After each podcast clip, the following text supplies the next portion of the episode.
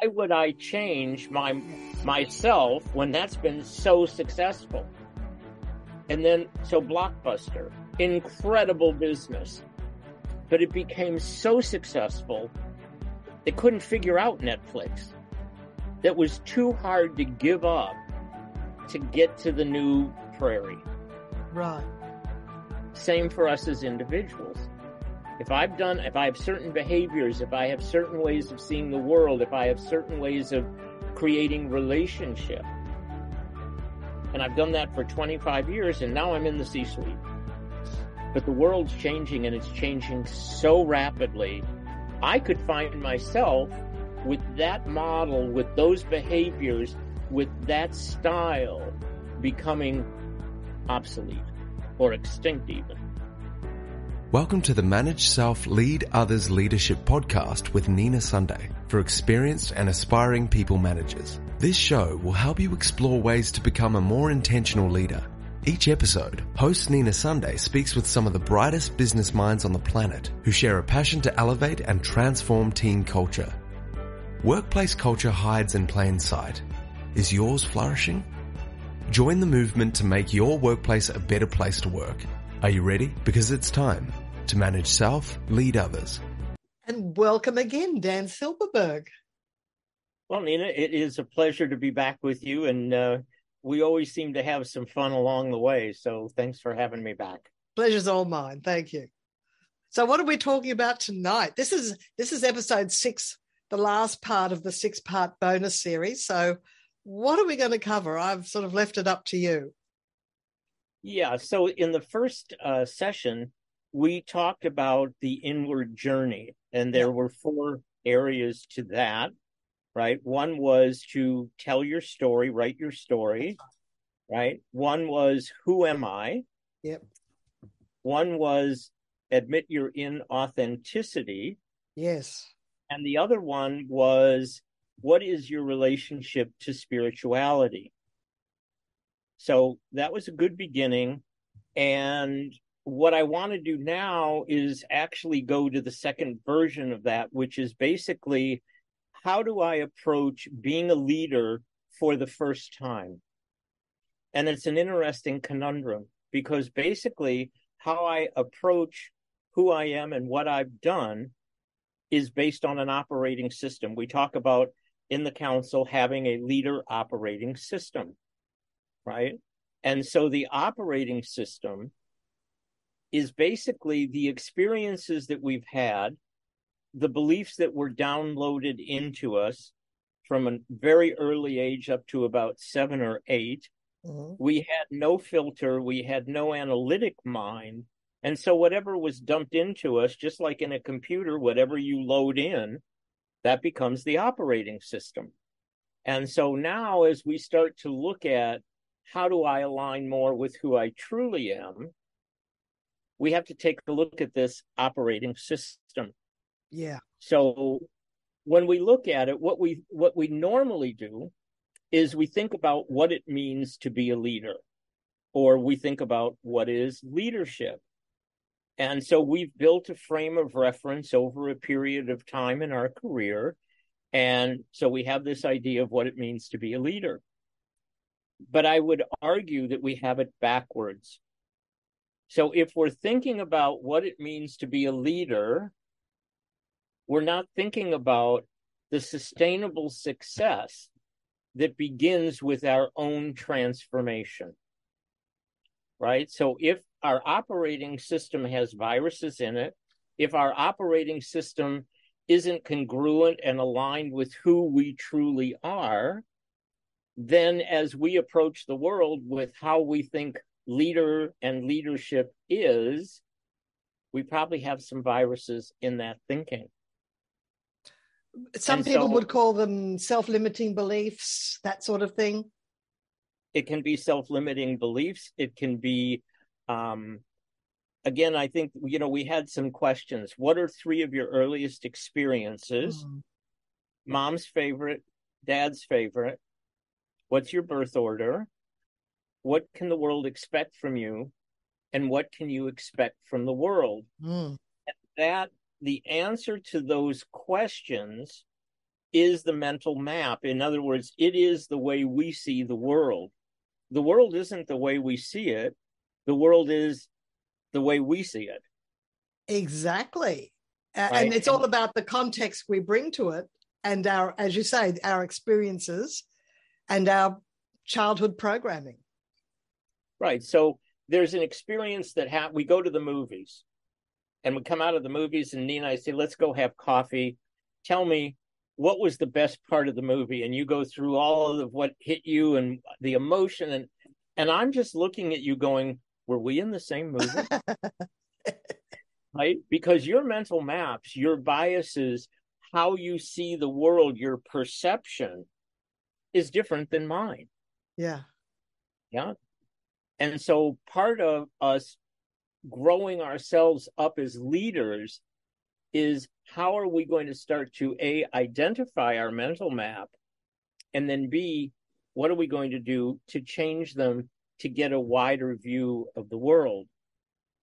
And so if there is no transformation inside each of us all the structural change in the world won't mean anything yeah mm. so if the world is is a scary place if the world is not abundant, if I'm alone and on my own, it doesn't matter what the government passes, or it doesn't matter what my boss tells me about how great I am, or anything like that. I'm basically going to see the world in my pattern. Yeah. And so, this idea of unleashing the inner genius is the transformation that we're talking about. You, you know, Dan, I didn't even realize the concept of patterns of behavior that may or may not have been serving me till I was in my late 20s, maybe 30. And that was when I think my life really started because it's only when you start reflecting and observing your own patterns and then then aligning it with well do these actually get me what I want I think that's when maturity starts and that's when growth starts. What do you think? Yeah, I agree. And there's, we'll get further into this, but one of the things that we want to do in this leader operating system council is to start to identify our blind spots. Mm. We all have them, right? And so, what you're, I think, what you're really talking about is some of the unconscious thoughts, behaviors, choices, actions sort of rose up into consciousness. And now you have a choice in the matter. And when you choose something different, that's you having agency. That's you having a voice. That's you having a stand for your life. That's you showing a commitment. That's the transformation. So, as a leader, if I want to tell my organization, we're going to need to change, and then I want to figure, you know, I want to have them start thinking about how to change. This is why um, organizational change is so difficult. It's an impossibility until until you identify your mental maps and until you're willing to say, "I have blind spots." There's ambiguity. I don't know what I don't know, and in, and that's this journey that we're going to be on then we get a wider view of the world and now we start to change the mental maps that we have. Mm. now we can start to think differently. Yeah. without the personal transformation first we can't think about how we want to change. As well if you have never undergone a personal transformation yourself how can you ask others to do that? Because whenever you want to change an organization some people are pretty fixed in the status quo Exactly. Not only are they fixed in the status quo, but it's the human condition. Yeah. It's just the human condition. It's not that they're bad people or that they don't want to do what you want to do, but change is not easy. And asking someone to change, thinking, well, it's not that hard, without going through transformation first, mm. is a non starter. Yeah. So when we have all these mergers and acquisitions, and we have companies that have different cultures and we're going to blend the culture most acquisitions don't really work right? Because we're not doing the process we're backwards in our process. Yeah. yeah.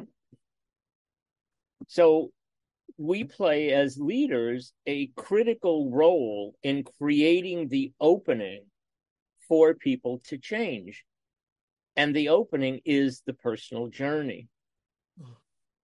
right so now if we're not training and developing along the lines of this kind of personal journey to transformation, then no matter what's going on in the world, we need to be more agile. We need to be more competitive. We need to think differently. We need to figure out how we're going to do things in a that can't happen because we've only got so much bandwidth in a mind, right? So, are we talking about people at some uh, uh, fairly early point in their life doing some personal uh, development in addition to the professional development that includes, uh, well, you're not talking about getting therapy, are you? Or maybe you are if, if there's been a trauma or well, like not- if, there, if there's been deep trauma, then that should be therapeutic. But all of us have wounds yeah. and how how we make sense of the world. So you went to school and somebody was what you thought was bullying you.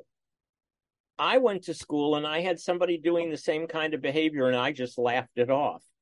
That's right. So we have very different views of the world we have very different views of how we're treated what our self-worth is what our self-esteem is right so all of that is going to depend on how we make sense of our own experience. Yeah, it's what you infer. A lot of people infer a motivation behind behavior that actually doesn't exist, but it's negative towards them. Like uh, in a in a corporate workshop, someone said, "My start, my team members don't respond to my emails. They're disrespecting me." And I said, "Well, maybe they're just busy maybe they're not proactively disrespecting you, but maybe there's another way to deal with that. maybe, and and uh, so it is not therapy. I am not a therapist. I don't pretend to be a therapist. And yeah. if you have severe trauma, I would say that you're probably not the right person for me right now. Um, but that's also to say that the work can be extremely therapeutic and healing. Yes. Yeah. Therapy looks i believe that therapy looks at the individual as broken and needs to be fixed. I see. Yes. I don't look at people as broken. I look at people as unrealized potential. Yeah. And and because you you talk about attachment theory and that's related to your position in the family. Have i got it right attachment well it is somewhat that but early attachment secure insecure avoidant, and dissociative. Those are kind of the four major ideas of attachment. Right. Right. So here's how it works you're a baby, you cannot survive without a primary caregiver. Hmm. So you're a sentient being, you sense and feel. You, as a baby, you're not even seeing into the world right away. So you start to cry mm-hmm. and you need to be fed, and no one comes for 15 minutes. Mm-hmm that's not a good attachment. That's really a breach. Right. You're cooing, you're cooing and smiling. Is mom cooing and smiling back at you? In which case you're being reflected. That creates a secure attachment. Right. Right. So now you're a couple years old and you're looking for mom and her attention. She's got dinner on the stove, the phone is ringing, and the doorbell just rang, and you're the last thing on her mind. Yeah. So that's a breach. Right. Breaches happen all the time. The question is, is there a repair? Right. Mm. Right. So, little guy, little girl, I'm sorry, mommy had to go to the door, you know, but now I can hold you. And, and so there's a repair that goes on, mm. and that creates attachment. Right. So you see some kids who go to school and can't wait to go in the class and then there's others that won't let go of mom at all mm. there are kids if you if you put six women or six primary caregivers in a room with six children and then you ask the parents to leave for five minutes. And when the parents come back, some kids run to the parent happy to see them. Some kids turn their back. Some kids avoid, right? Oh. So these are all, you know, distinctions around attachment. And so when we're dealing with our spouse, our partner, our kids, our employees, ourselves, to what level are we attached? It's Yeah. it's an interesting and it's tied in with this sense of belonging which is a very important concept these days you know the uh, the feeling of being of belonging and i guess if you had a positive feeling of belonging in the family that's going to reflect in your workplace as well but um Mhm. yeah all very interesting So I know people who've been married two, three, four times. Yeah. And they do the same thing over and over and over. They have an attachment issue. And now there is work that's being done in adult attachment right that is profound. right And all of a sudden, so we think we're 30, 40, 50, and we're acting that age when in fact we're still acting as wounded little people, or we're acting in our our rebel 12, 13, 14 year old self. Yeah. So which part of ourself is driving the bus? yeah Sometimes the wounded little guy is driving the bus, and sometimes the, the wise man is driving the bus.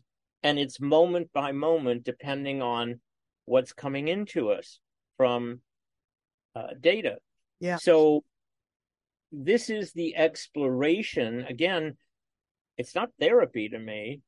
It's becoming, it's knowing now who you are, what triggers you, what kinds of shadows do you have, right? What do you want?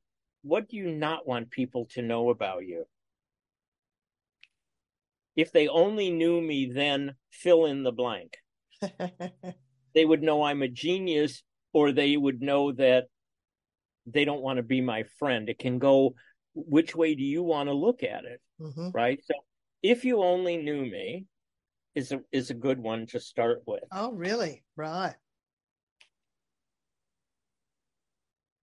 And so when we see the world, we have a very narrow little view of it.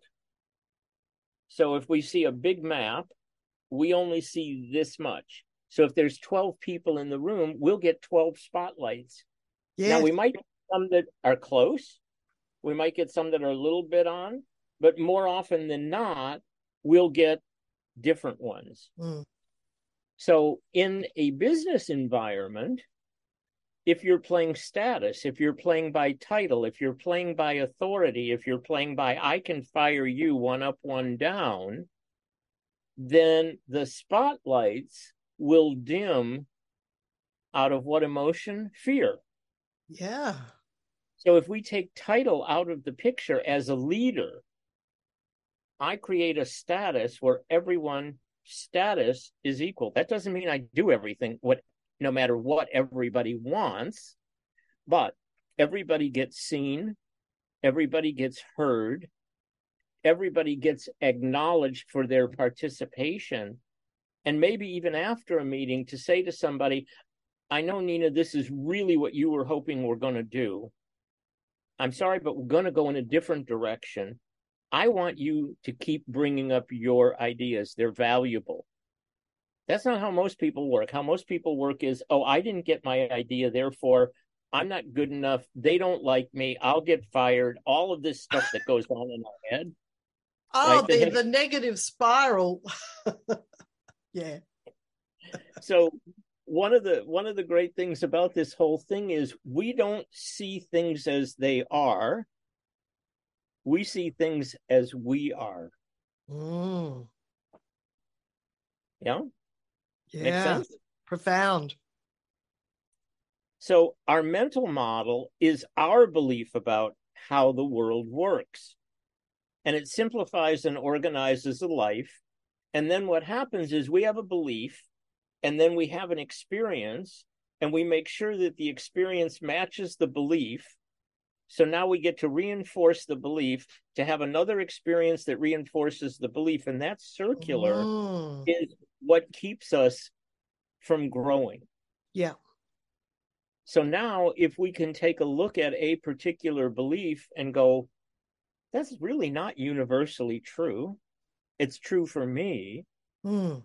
What if now that I bring it to consciousness, I decided that instead of I'm alone and on my own, and unless I do it, it doesn't get done right. How about I'm really good at collaborating and I know the people around me have the best of intent and it will get done the way it's supposed to. Which so that, one of those is true? Oh, oh yeah. Oh, okay. Because the second one actually sounded like an affirmation, which is something you tell yourself when you want it to be true. well, you might. You, hope might, that it becomes true. Well, you might start there, but you'll never transform doing that. Right. See, right. the way you transform is having an assignment with something that reinforces a behavior that creates a new emotion that right. creates new integration into you. So I don't ask for things because people don't want to help me. Or you'll hear a woman say, Oh, I, I take care of everybody else. I have no time to take care of myself. Right. I, I mean, that is universal. Well, it's a belief that she probably propagates by her behavior that she she could find time to do something for herself if she didn't believe that. Well, if she, she was, didn't believe the opposite. It was downloaded. Yeah. So you take care of your husband. You need to take care yeah. of the kids. You need to take care of the family. You should be pleasant. You should be all of those cues and codes of the culture. Mm. Right? Well, not necessarily. Mm. So now, if we want to change, we have to have a different mental map. Yeah. To our own transformation. Hmm. So now I'm valuable. I'm worthwhile. I take time for myself. Yeah. I have a voice. I ask for help. I don't enter into relationships where I'm 100% and the other person is zero. Yeah. That's yeah, well, very unequal. Well, sounds easy, but it's not because it's been downloaded for 25, 30, 35 years. Right, right. Yeah. But but perhaps you were oblivious to that program driving you. But and the beauty of this um, inward reflection is that you start to see that it is just a a program. It's just a belief. Exactly. And you can change it. And you can change. And you you are then empowered. Mm. And we're going to get to empowered versus disempowered. You're a little ahead of me. Oh, Stay with me. Let's pause for a moment while I tell you about today's sponsor. As certain as we need oxygen, a leader needs a guide to grow our mindset, our emotional intelligence, as well as our skill set. Dan Silberberg's Leader Council, starting soon, puts 12 to 15 people together into a cohort working together with accountability partners for the duration. It might be 12 months, six months. Who is this leader council for? Firstly, if you are in a C-suite role in a company with 100 to 500 million dollars turnover, then your organization has enough diversity with pricing power, distribution channels, a finance department, marketing and sales. This is for you. Go to Dan Silberberg's website, E N T E L E C H Y, entelechy.ai, to find out more, and your code to mention is Nina Sunday. You can also find Dan Silberberg on LinkedIn to request a conversation and mention my name, Nina Sunday. Secondly, if you're an entrepreneur, a founder owner, a CEO with a company with 8 to 50 million dollars turnover, Dan leads a leader council for this cohort as well. Aristotle coined the term entelechy the realization of potential. This episode is your call to adventure. Go to entelechy.ai now to learn more. And now let's return to my fascinating conversation with Dan Silberberg. I can so read your of, mind. yeah. So one of the things that the, the eye can only see what the mind is willing to comprehend. Yeah. Okay. And it's only willing to comprehend based on a past. Yeah. Can, in the present moment, and totally missed it because your mental map is in the past. Mm. So the mental map of how the world works is just that it's our mental map, it's our perception, but it's not necessarily real. It's real to us. True. Yeah. Right. And then we have mental models to provide sense making. We have to make sense of the life that we're living. So here's how it works we have a thought. The mm-hmm. thought translates now to a behavior. Mm-hmm. Behavior informs our choices. Our choices inform our experience. Mm-hmm. Our experience creates an emotion, positive, negative, yeah, joy, fear, anger, hurt, sadness that creates a memory. That now gets stored in our past mental model. Right. So every time we're in the present moment, everything is being filtered to fit into the library of the past mental model. So unless we're going to shift that model, we're going to keep doing the same thing over and over and over. That's right. And expecting a different result is the definition of madness. and we think it's how the world works. We've convinced ourselves this is how the world works. Yeah. But it's really just our own perception built in our mind. Now, if you're a leader, let's say you're a leader in business. Yeah. And you started out and now all of a sudden you've had this incredible career and you find yourself in the C suite, just where you were hoping to go. Right. Who's easier to change a mental map? A person in the C suite or a new trainee? Depends on the Who, person. the C suite person. That they've already climbed the mountain and they have more to lose by changing. So that could well, inhibit them changing it's not so much what they have to lose, it's they have built that career of how they've behaved in a way yes. that has created enormous success. Yes. Why would I change my yeah. myself when that's been so successful? Right. Yeah?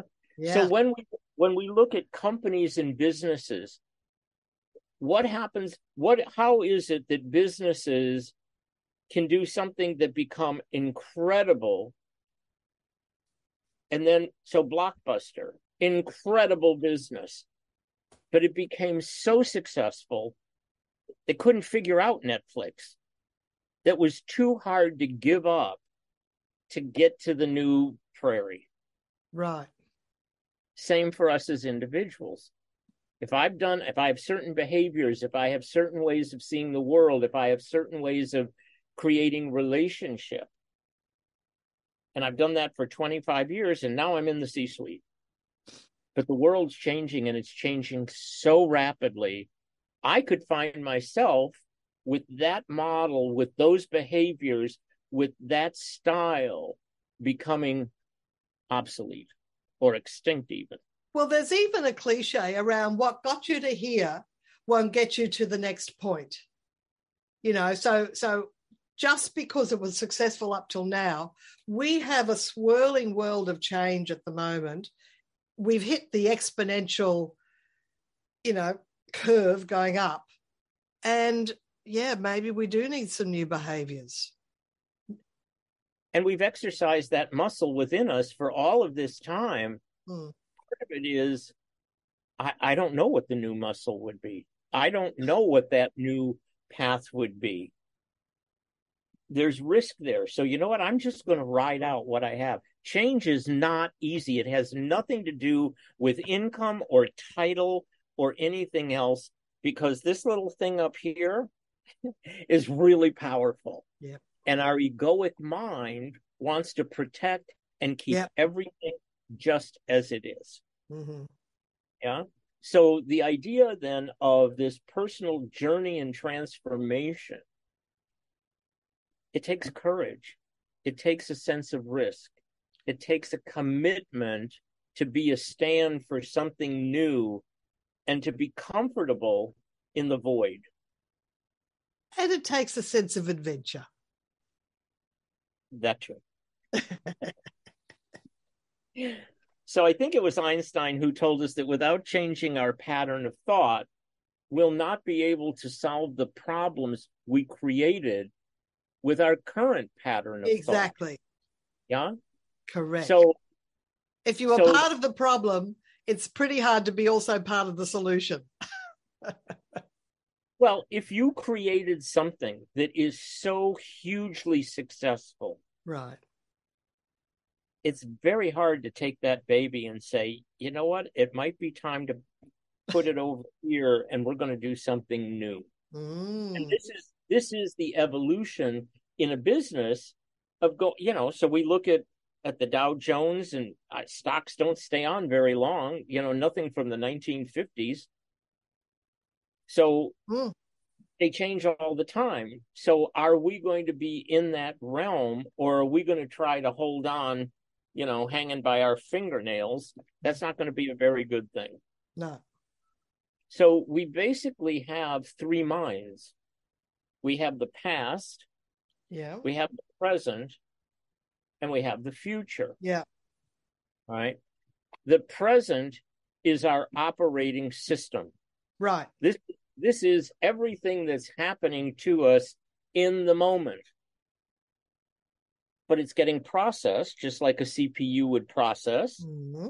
and it is now living in the past mental model however that needs to look so that it fits properly yeah mm-hmm. that's that's not a way for transformation that's a way for same that's a way for living today the way you lived yesterday and the day before and the day before yeah. and the day before mm. so if you get up in the morning and you do exactly the same ritual you get out of bed you go to the toilet you brush your teeth you take a shower you put your clothes on you drive to the business or wherever you're going on exactly the same route.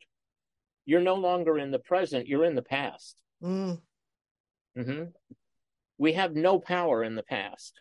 Our power is in the present.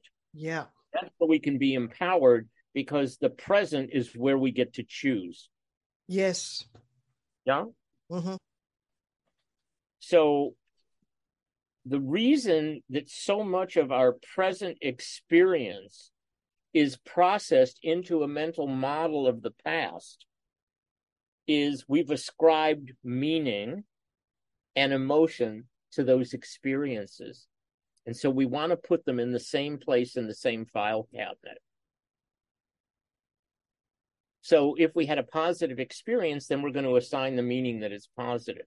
Yeah. But if we've had a negative experience when we were seven years old and now we're 40 and we're still ascribing a negative emotion when actually something could be extremely positive. So, as a seven year old, when dad's yelling at you and his voice is really loud and he's towering over you, that sense of getting feedback and criticism creates a very negative emotion.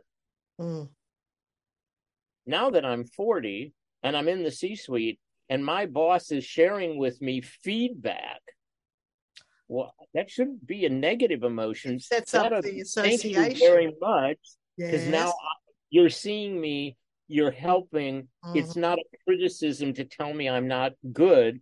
It's a it's a feedback of I want you to become who you can become. Right. That should be a very positive emotion.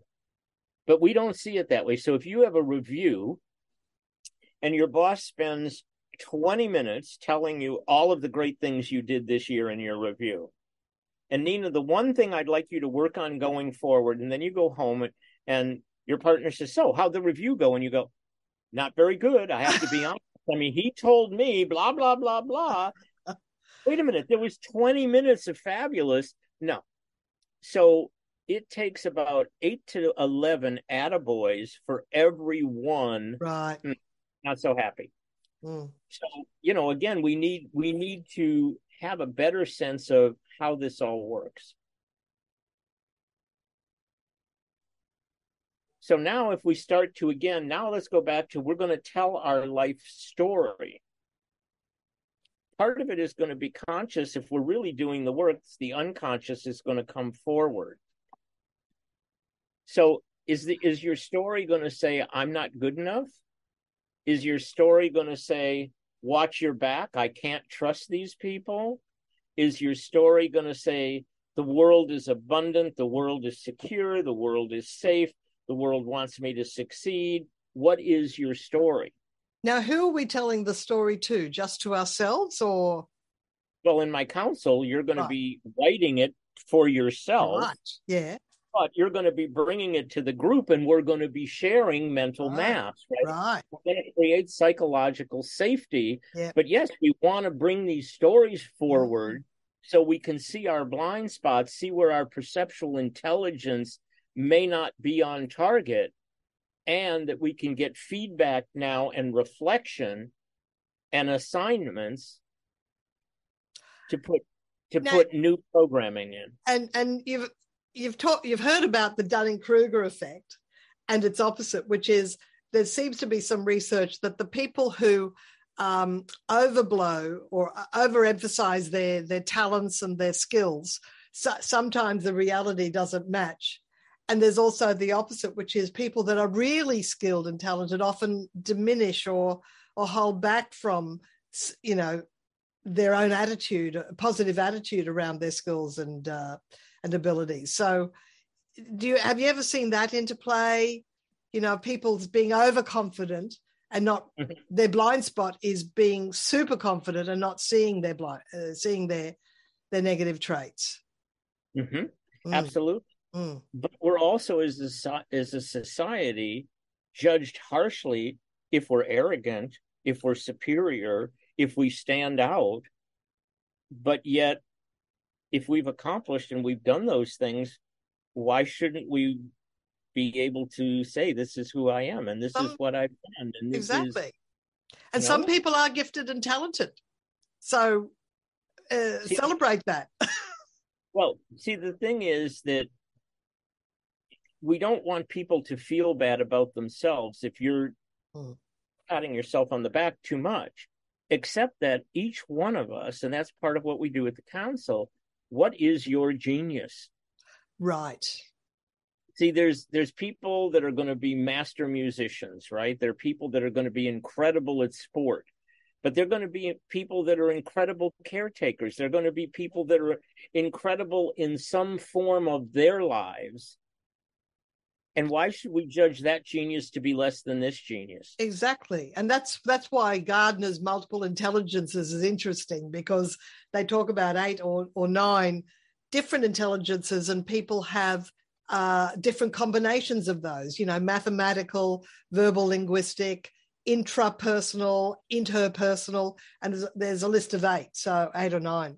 So yeah, it's it's appreciating your own talent and appreciating your own genius. And a lot of people don't appreciate that their talent is their genius, and we should celebrate that.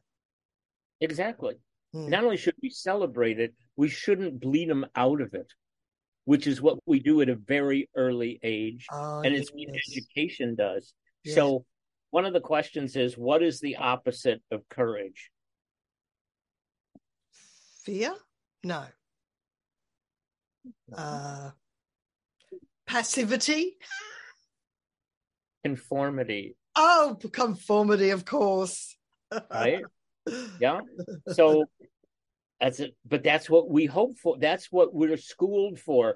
That's what education is all about. If we look at examples of disempowering versus empowering, yeah, I'm not I'm not good enough. I'm out for myself is disempowering. Right. I have much to be grateful for is empowering. The work I do makes contributions to others. That's empowering it's a zero sum game. Either I'm right or I'm wrong. Disempowering. I'm part of something larger than myself, empowering. So and so will never be a team player, disempowering. Right? I'll seek out the best in others, My marriage will suck until my spouse changes disempowering. Yeah. Right. So that's a part of how we start to look at the mental map. So one of the things we talked about is who am I? We if someone says, "So, Nina, who are you?" We tend to say, "Give me two sentences. Who are you?" Oh, I'm a professional speaker and trainer and podcast host, and I live in Brisbane, Australia. And I have a business that uh, is expressed in every city in Australia, the big city in Australia. I mean, that's my professional description. Right. I couldn't have paid you better to say that. Okay. and so this is what happens. This is who we tell people we are. It's not who we are. No. Who we are is what we're committed to in our lives and what we yeah. bring forward. So basically, we tell people our title, our industry, mm. you know, our achievements. Uh, no. So when we look at at um, we shouldn't confuse the role that we have with who we really are. So male female is a role, gay straight is a role, black white is a role, boss subordinate is a role. Yeah, has very little to do with who we are. Right, so it, it's the easy way of of doing it, but we leave ourselves behind when we describe ourselves like that. So, who are you really is reflected into what are you a stand for? What are your commitments to yourself? How do you see helping others in the world? How do you some, see something larger than yourselves? How do you see moving the world forward? How do you see embracing the human condition to make it better for others? Mm that's really who you are. The other stuff is right because when you retire, you're not any of that, but you're still you. Hmm. Hmm. Um, when when I do a little bit of a work life balance uh, moment with with a group, I've I've picked out four areas that I think touch on a bit of a the rounded person, which is achievement, happiness, health and fitness and contribution. So, you know, if there's one thing you you're not doing now that you want to uh, that will contribute to a greater sense of contribution or a greater sense of happiness or achievement, um, those answers kind of give you a bit of a holistic picture of the person. Do you think? Mm. Well, again, I couldn't have paid you more to go to the next thing. So when we look at what we're a stand for, if you look at, at people that you might admire, Martin Luther King, Abraham Lincoln, Madison, the framers, Nelson Mandela, Gandhi, Buckminster Fuller, Mother Teresa, Buckminster Fuller. We don't describe them with their role of I'm the CEO of ABC company, blah, blah, blah, blah, blah. That's not how we describe them. And it shouldn't be how we describe ourselves but we do it because it's our way of measuring up, of thinking that we will be more, the higher our title, the more money we make, right? The bigger house we have, the better cars we drive. This is where, oh, he achieved, this person's a loser. nothing, could be, nothing, could be, further from the truth. Hmm. So that gets us to the six A's. Yeah. Yeah. And the A is the Achilles heel. It again, it can be disempowering or it can be empowering. Mm. So achievement. Oh yeah. If I if I as a person am determined to excel, to accomplish, to perform, to achieve this status of the C-suite, that's one way, right? But that could be an Achilles heel for me. Yeah. Authority. Right. A need to control, a need to dominate, a need to have clout, a need to tell others what to do? Is that really who you are? I think mm. it's an Achilles heel. Right.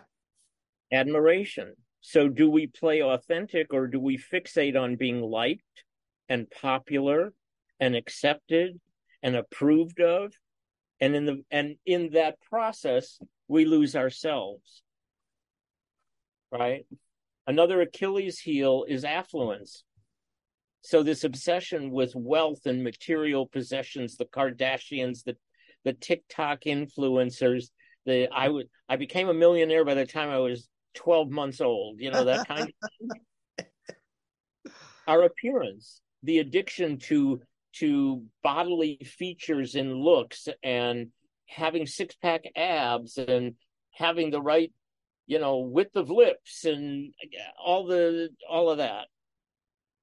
And then the other achilles heel the last one is attention the need to be in the spotlight to need to have things on to me the need to be noticed i have right? friends that i go you have a great need for attention I have a little I, need, but I don't think it's overblown. I have a thing where I want to know how much drama I need to put up with you. right? so yeah, some um, people love the drama because it gives them attention. You're right. well, and there's this thing about, you know what, you're really high maintenance. You constantly need to be told you look pretty. You constantly need to go uh, you know, have gifts brought to you. You constantly need fill in the blank. Yeah. Right. So all of those kinds of things are part of our mental map. Mm. So it takes courage to understand and learn. So why? So W Y D K Y D K. What you don't know that you don't know. W Y D K Y D K.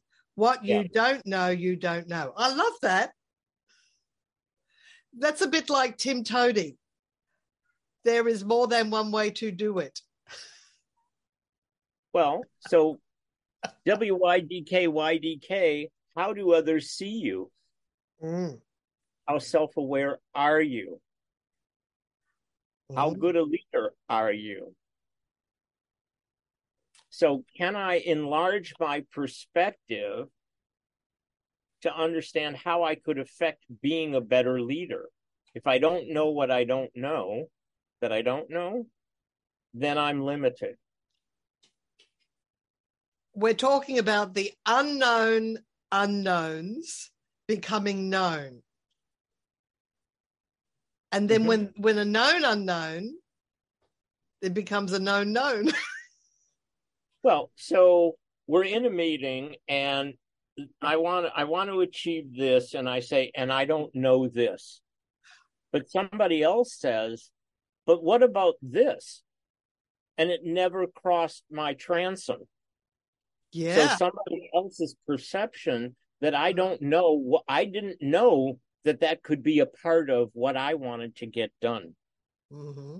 This is why, as a leader, to open up and and this transformation journey for your people it creates a sense of confidence and stability and drives innovation and creates psychological safety so that I actually show up as myself and I can contribute as opposed to top down fear based command and control. I'll say a little, but I don't want to go too far out on a limb because I could chop off the limb and I'm gone right so how how restricted is the thinking in your business how restricted is it in your relationship kids spouse partner community with your own spirituality all of these things can get very narrow very myopic very limited mm.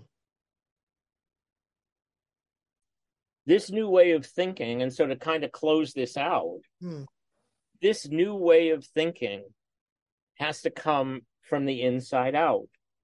This is why I believe that leadership development has been so anemic and has oh, not brought the result because it's an outside in game. So your leader council is an iron infusion then. right? So we have to have oxygen so that we can move forward. Mm. But we also need a guide and we also need yes. others and we need to have a growth mindset and we need to be open right and it sounds easy again, the egoic mind is there to protect. Exactly. And we have a lot of parts within us. So we have the, the self critic, we have the judge, we have the perpetrator, we have the saboteur, we have the wounded child, Mm-hmm. we have the wise adult. We have all these different people within us and all these different voices going on. Exactly. Yeah. So this is the journey that that I've done myself for the last 40 years and um it's fascinating. It takes courage, it takes dedication and commitment. Oh, I'm too busy for that. I can't think of anything actually that would be more valuable. Yeah, you're investing time to save time. How how many people will be in any one council? Because you you'll start them periodically, but you have a, a cohort of people that do it together. So my goal is to put around 15 people into a cohort. Yeah. Right. So the brain works in threes. So 12 or 15 people is the right idea. Yeah. And that way there'll be accountability partners and teams of three.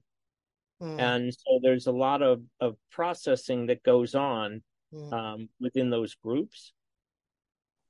And the target audience are people who already have a C-suite role, correct? So I'm really targeting the middle market. And in my mind, that's 100 million to 500 million. So you're in an organization large enough, you have pricing power, you have power in your channel of distribution or service, you have enough diversity in the company. So you have a finance department, a marketing department, a sales department, Right. production department. So you have enough, you know, gravitas and and complexity Yeah. to bring this forward. Well, Dan, you are the guide that will help these extraordinary individuals scale the Himalayan mountain. They are that uh, you know, I'm glad you mentioned that because again, I don't see these people as broken. I think they're Yeah. amazing. They're actualized. They are top performers, but they may not because we don't teach what I'm talking about. it's it's so- you're you're very niche. It's very hard to find what you what you're what you're creating, and of course, once you create it, it will be an ongoing uh, experience that new people can can join in on. So, where this series is part of getting this message out there, but if you're listening and you're not in that 100 to 500 mil area, you've been you've been treated to the the the the the rich uh, experience and uh, and mental sharing of Dan Silberberg. I've I've thoroughly enjoyed this six, six part series, Dan. I've said before I can listen to you talk all day, and I relate it to my own experiences as well. Well, thanks. It, it's been a pleasure to to do this and share this. And I would leave you with this: that if there are entrepreneurs out there who have businesses less than fifty million dollars, if enough people were to contact you, I would put a council together for that group. It's just that a Ah, person running a three hundred million dollar business is it's not going to be a good fit if you're running an eight million dollar business right. if you're less than 50 million and you think this could be of value, then I'm happy to put a cohort of those people together. And so, Nina, if they they get you, uh, you put out how they can contact me through LinkedIn, and if I Yeah. can get enough of those people, I'll be happy to put that together. Um, it's I'm I'm looking at this as a, a global opportunity, so it's not just Australia or the U.S. So anywhere in the world, if you want to participate, I would invite you to join. Yeah, we're, we're in the top 100 in Saudi Arabia, Tanzania, uh, Poland. Uh, these are in the Apple uh, management uh, podcast charts. So we've got listeners from all over the world, and we we value those listeners. So get in contact with uh, Dan Silberberg because uh, there are so many opportunities that Dan is now educating the next generation of leaders wherever you are being a leader. And Dan, it's been a, re- a rare privilege to spend time with you. Uh, I love the way you think. uh, it's it's based on your whole life of exploration and and and, and study, and ex- and your storied career as a CEO of of different companies. So thank you very much, and uh, we'll see you again on in the airwaves. Airwaves. I look forward to it, Nina. Thanks so much. Have a great day. Thank you. If you want to work with a leadership coach I trust, that's Dan Silberberg. Dan Silberberg's ex- expertise as a CEO, combined with holding a master's degree in leadership and coaching and having a storied career as a past CEO, Dan facilitates top performers to become the next best version of themselves. Just imagine Dan Silberberg as your personal mentor to help you uncover the genius within you. Joining Dan Silberberg's Leader Council starting soon could be the deepest and most exciting professional development of your career and your life. He can show you how to uncover your true genius, your gifts, and how to manifest them into the world. All it takes to get started is a free conversation with Dan Silberberg. Message Dan via LinkedIn and mention my name, Nina Sunday, to unlock the listener discount. Your journey to becoming a collaborative, high performance, world class leader begins with Dan Silberberg's Leader Council. My name is Nina Sunday on the Manage Self Lead Others podcast. Until next time, bye for now. Nina Sunday is on a mission to help leaders transform culture. To book Nina Sunday CSP to speak at your conference, visit ninasunday.com to request a proposal. Nina travels from Brisbane, Australia for in-person presentations Australia-wide.